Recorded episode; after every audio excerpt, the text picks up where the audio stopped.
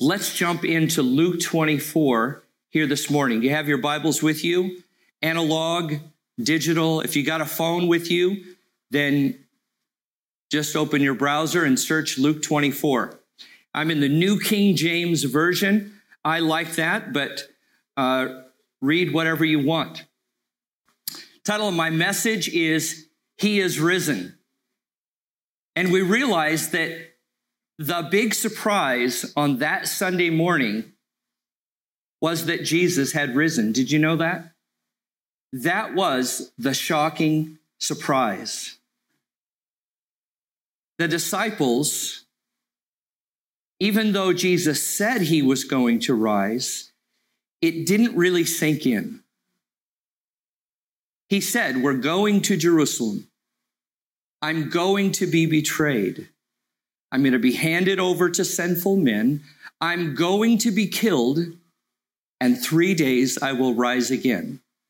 He said all of that multiple times. I'm a little bit comforted by the fact that the disciples who were standing right there didn't hear it. Because I don't always hear everything that Jesus says. How many times have you read something in the Bible and some time you read it again and you're going, wait, I never saw that before? Has it ever happened to you? Not that you're letting on, but I know. I've read the Bible and suddenly go, wait, I never saw that. And so we kind of have these moments of discovery and further revelation. And I pray that this morning is that for you. The simplicity of realizing fully that Jesus died for your sins and is risen again. Because you see, if he didn't rise, then the cross doesn't mean anything. Do you know that? It doesn't mean anything other than a man was falsely accused and executed. That's all it means. So let's read. I'm going to read Luke 24, 1 through 12. Luke writes Now, on the first day of the week, very early in the morning, they and certain other women with them came to the tomb bringing the spices which they had prepared. Now, why did they prepare spices? Because they thought the body would still be there. But they found the stone rolled away from the tomb. Then they went in and did not find the body of the Lord Jesus. And it happened as they were greatly perplexed about this, that behold, stu- two men stood by them in shining garments. Then, as they were afraid and bowed their faces to the earth, they said to them, Why do you seek the living among the dead? He is not here, but is risen. Remember how he spoke to you when he was still in Galilee, saying, The Son of Man must be delivered into the hands of sinful men and be crucified and the third day rise again. And they remembered his words. Then they returned from the tomb and told all these things to the eleven and to all the rest. It was Mary Magdalene, Joanna, Mary, the mother of James, and the other women with them who told these things to the apostles. Do you get that? It was the women who came to the tomb and went and told the apostles these macho men what happened. They probably mansplained it to them. And their words seemed to them like idle tales. They did not believe them. Verse 12 But Peter arose and ran to the tomb, and stooping down, he saw the linen cloths lying by themselves, and he departed, marveling to himself at what had happened. What's fascinating to me about the events of the resurrection is that historians have studied the details, the historical records, which have been recorded by non believers, by non Christians and non Jews.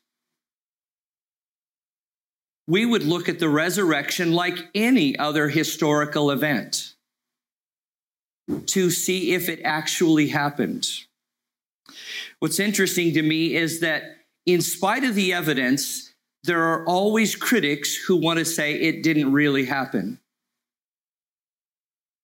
And there's something that happens when somebody is willing to reject truth, they are literally willing to believe anything in order to avoid the truth. People are willing to believe anything that is irrational and crazy. I was in England once on a missions trip, witnessing to a young man in a university, telling him about the records of Genesis that in the beginning God created the heavens and the earth. That God created man and created man for relationship with him. He goes, Oh, I don't believe all that stuff. I don't literally believe the Bible. And I said, Okay, why don't you tell me what you believe? And with a straight face, he said to me, Well, I believe that aliens planted humanity here. I looked at him and I said, Really? That's a better theory than what the Bible says?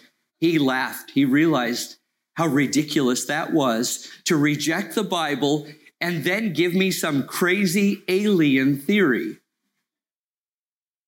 This smart young man at an English university rejected what we already know to be true for a crazy alien theory.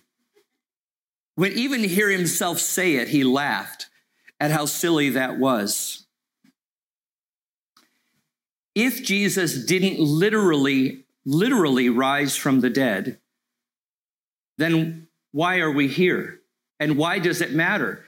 Now, atheists and critics say, well, it doesn't matter if he really rose from the dead. It's really just the symbolism of it. And it is the what we find in nature, new life springing up from the ground and plants coming up. But do you know that the principles of resurrection are literally found in nature?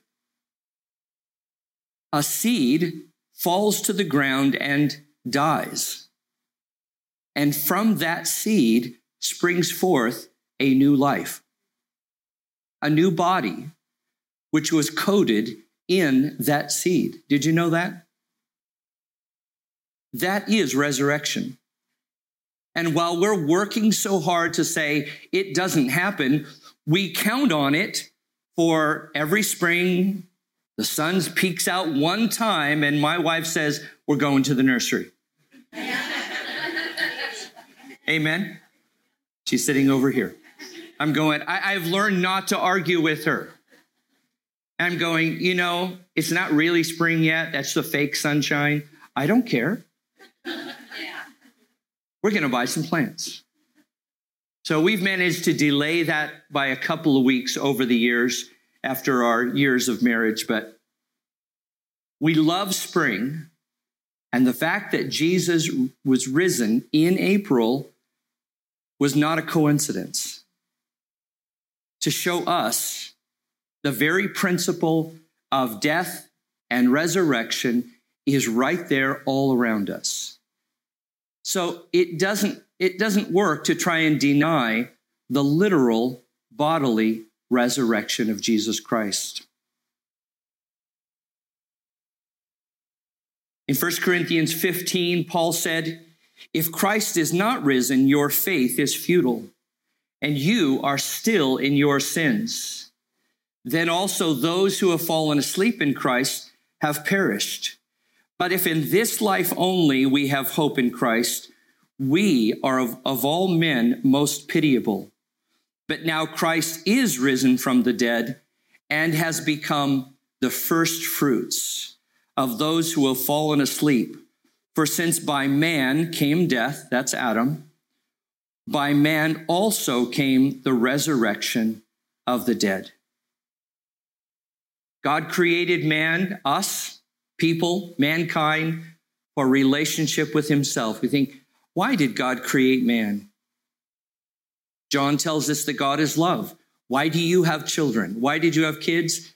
Because you love them and wanted to boss them around. No. You love them and wanted relationship with them. And here's the thing you even had foreknowledge that they weren't going to cooperate with you. And God knew ahead of time that you would be a lot of trouble. Nobody said amen. God knew what I would be like, and yet He made me anyway. And God, from the beginning, had a plan to restore man to Himself through a mediator. The New Testament tells us that Jesus Christ is the mediator, one who would be both God and man who could bring the two together. Paul wrote to Timothy, 1 Timothy 2 5 and 6 For there is one God and one mediator between God and man, the man Christ Jesus, who gave himself a ransom for all. Now, the, the payment for sin, the power of the grave, were paid for and broken at the cross. But it's in the resurrection that verifies all the claims of Jesus. Because many crazies have made the claims that they were a savior or a messiah or something. And the power of the work of the cross is verified by the literal bodily resurrection of Jesus Christ. Romans 1 4, Paul said, Jesus is declared to be the Son of God with power, according to the Spirit of holiness by the resurrection from the dead. So he's declared, he's announced, he's proven. The facts of that morning are that some women went to the tomb to apply spices to Jesus' body. They found the stone rolled away and the body missing. Two angels were standing next to the tomb to explain that Jesus has risen just as he said on the third day.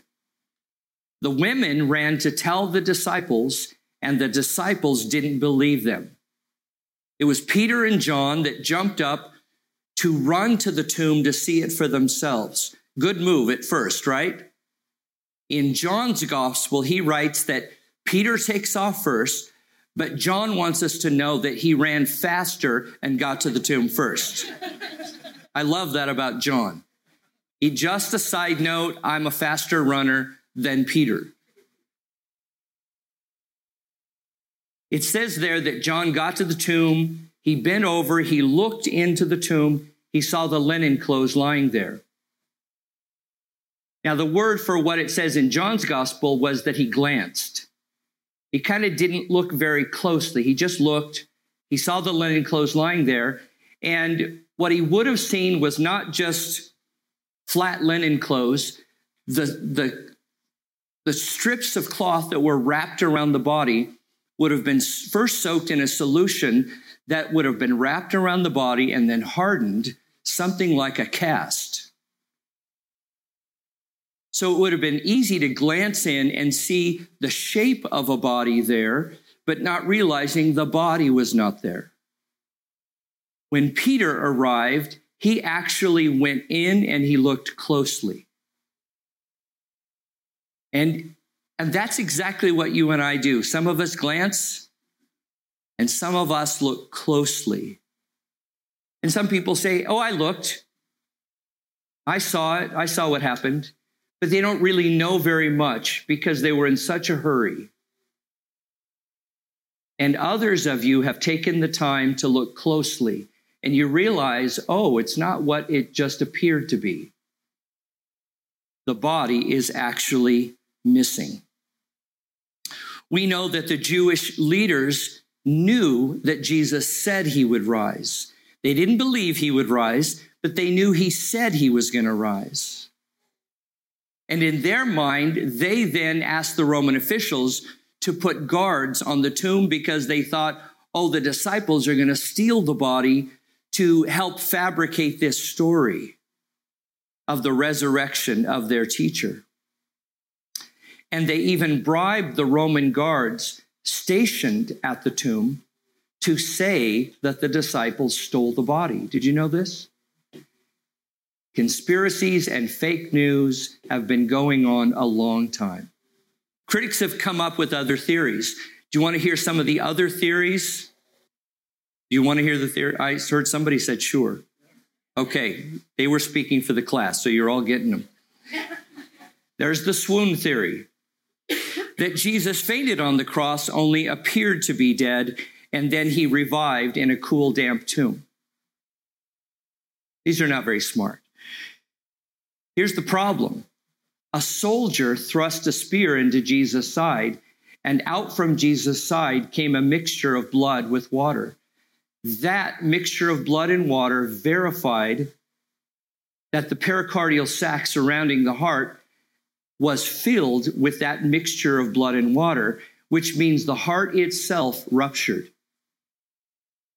So the Roman soldier that, that put the spear in Jesus' side did a favor for us, verifying that Jesus was actually dead. There's the twin theory. I love this one. Jesus had an identical twin who was killed on the cross. I don't know, some smart people came up with this stuff.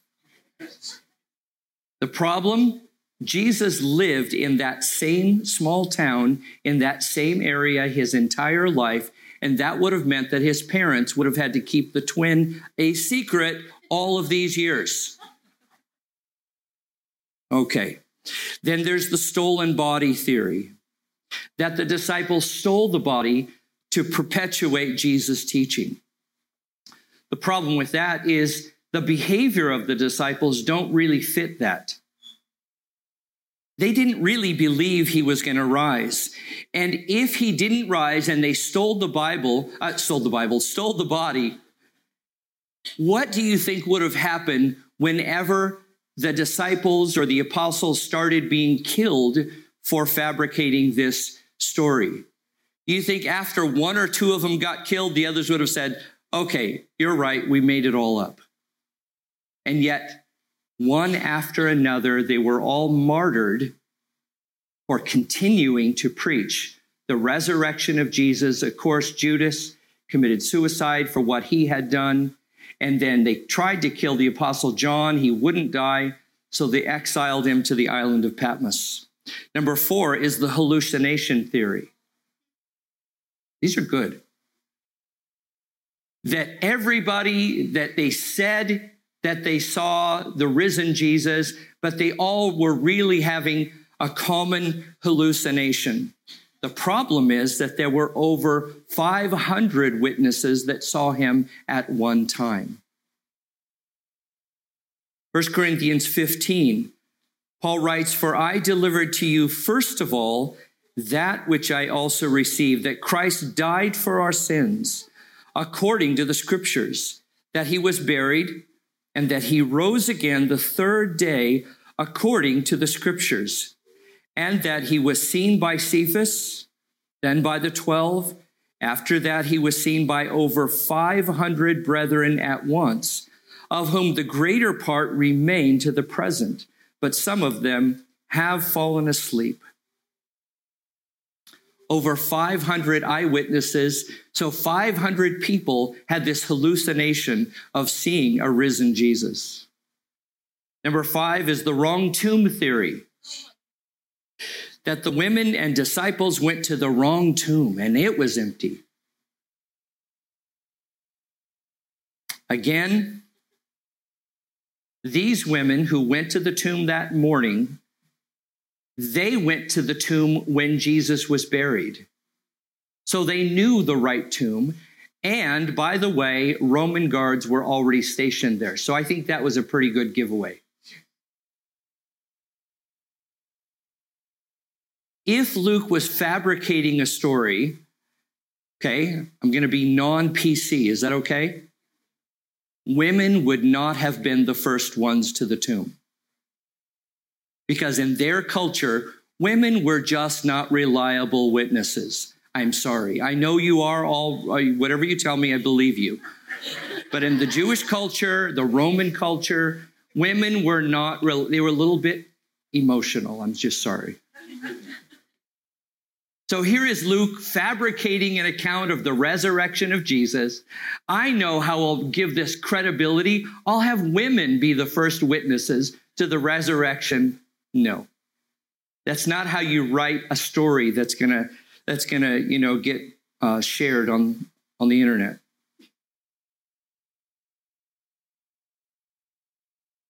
So you realize pretty quickly that the most reasonable account is the literal bodily resurrection of Jesus Christ. Doesn't that make the most sense? Is it impossible? Again, we see a, a, a, seed fall to the ground and die and bring forth new life. How does that happen? I don't know. How does a beautiful plant come out of an ugly little bulb? I don't know. And yet, there it is. It's so reliable, we count on it. Let's go buy the bulbs, put them in the ground, and we count on it. A new life is going to spring forth. Luke 24, going forward to 46 to 49, Jesus says, Thus it is written. Now, he appears to the, the, to the disciples and says, Thus it is written, and thus it was necessary for the Christ to suffer and to rise from the dead the third day, and that repentance and remission of sins should be preached in his name to all nations beginning at Jerusalem, and you are witnesses of these things. It was necessary. Why? To pay for our sin to break the power of sin over our lives. Now, we still struggle with sin, and sin is essentially defined as falling short. How often do you and I say, I, I want to do better in life, and then we fall short? I want to do better. I want to do better, and we fall short. That's sin. And because it's universal, we say, well, no one's perfect. I love that. That's the same as Romans saying all have sinned and fallen short of the glory of God. It's a universal human experience. And yet, Jesus' death on the cross changes that. Now, as a Christian, if you're a believer in Jesus Christ, you still struggle with sin, that tendency to fall short. But the major difference is that the punish for, punishment for sin has been satisfied. He was a substitute for your punishment for your sin, which is eternal separation from God. Also, what changed is the power of sin over your life. Because you see, before sin ruled you, now you are not ruled by sin unless you cooperate with it unless you are willing to go there. Now we have the availability, the option of calling out to the Lord for help. And we can live above that tendency to always fall short. Even the gospel writers didn't believe that Jesus had risen until they saw the evidence. They didn't believe it. They weren't fabricating anything. But then you read through the book of Acts, which was Luke's second book, and the entire message of the book of Acts is the resurrection of Jesus Christ. Acts 2:32 says this Jesus Christ God has raised up of which we are all witnesses.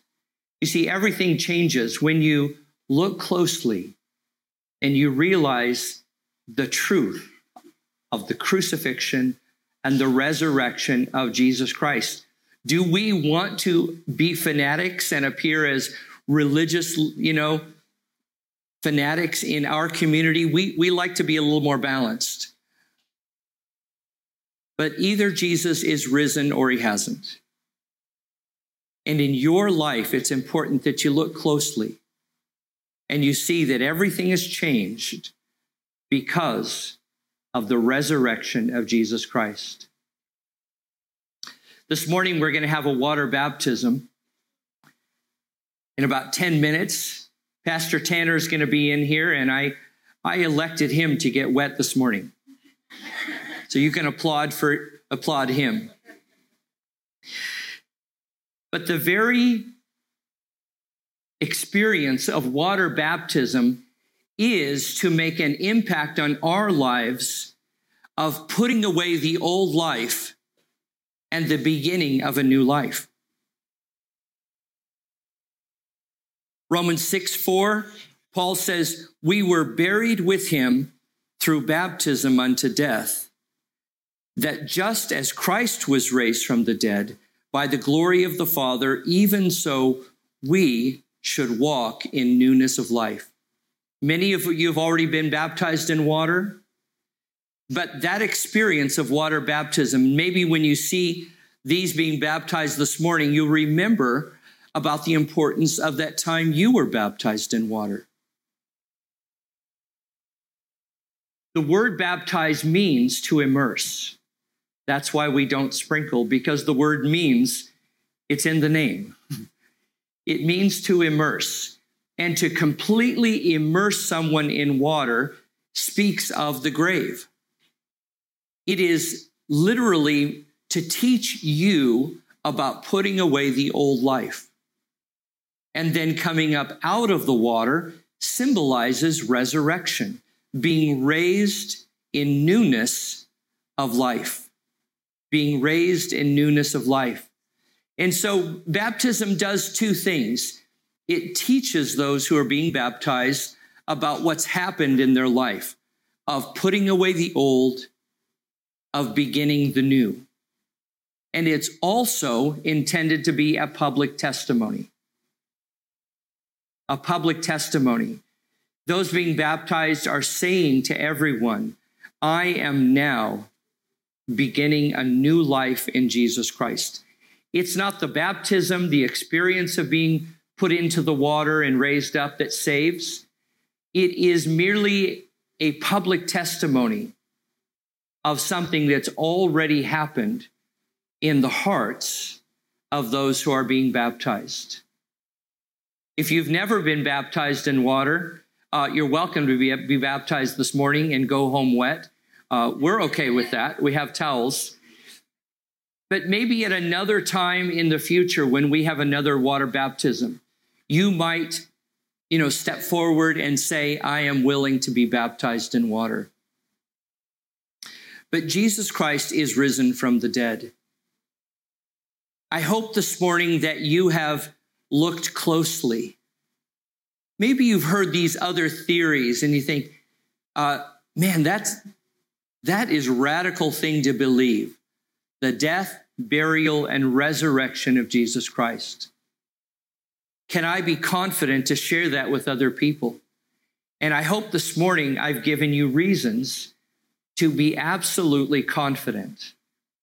And you might be confident to share this with other people but really, what about your own life? Because you see, if he's if he has risen, how does this impact your life this morning? What does it mean? Are you living a new life? Has the power of the old life been broken? It's not a new proclamation, I'm going to try harder. It's, it's literally a new dependence and fellowship with Jesus Christ.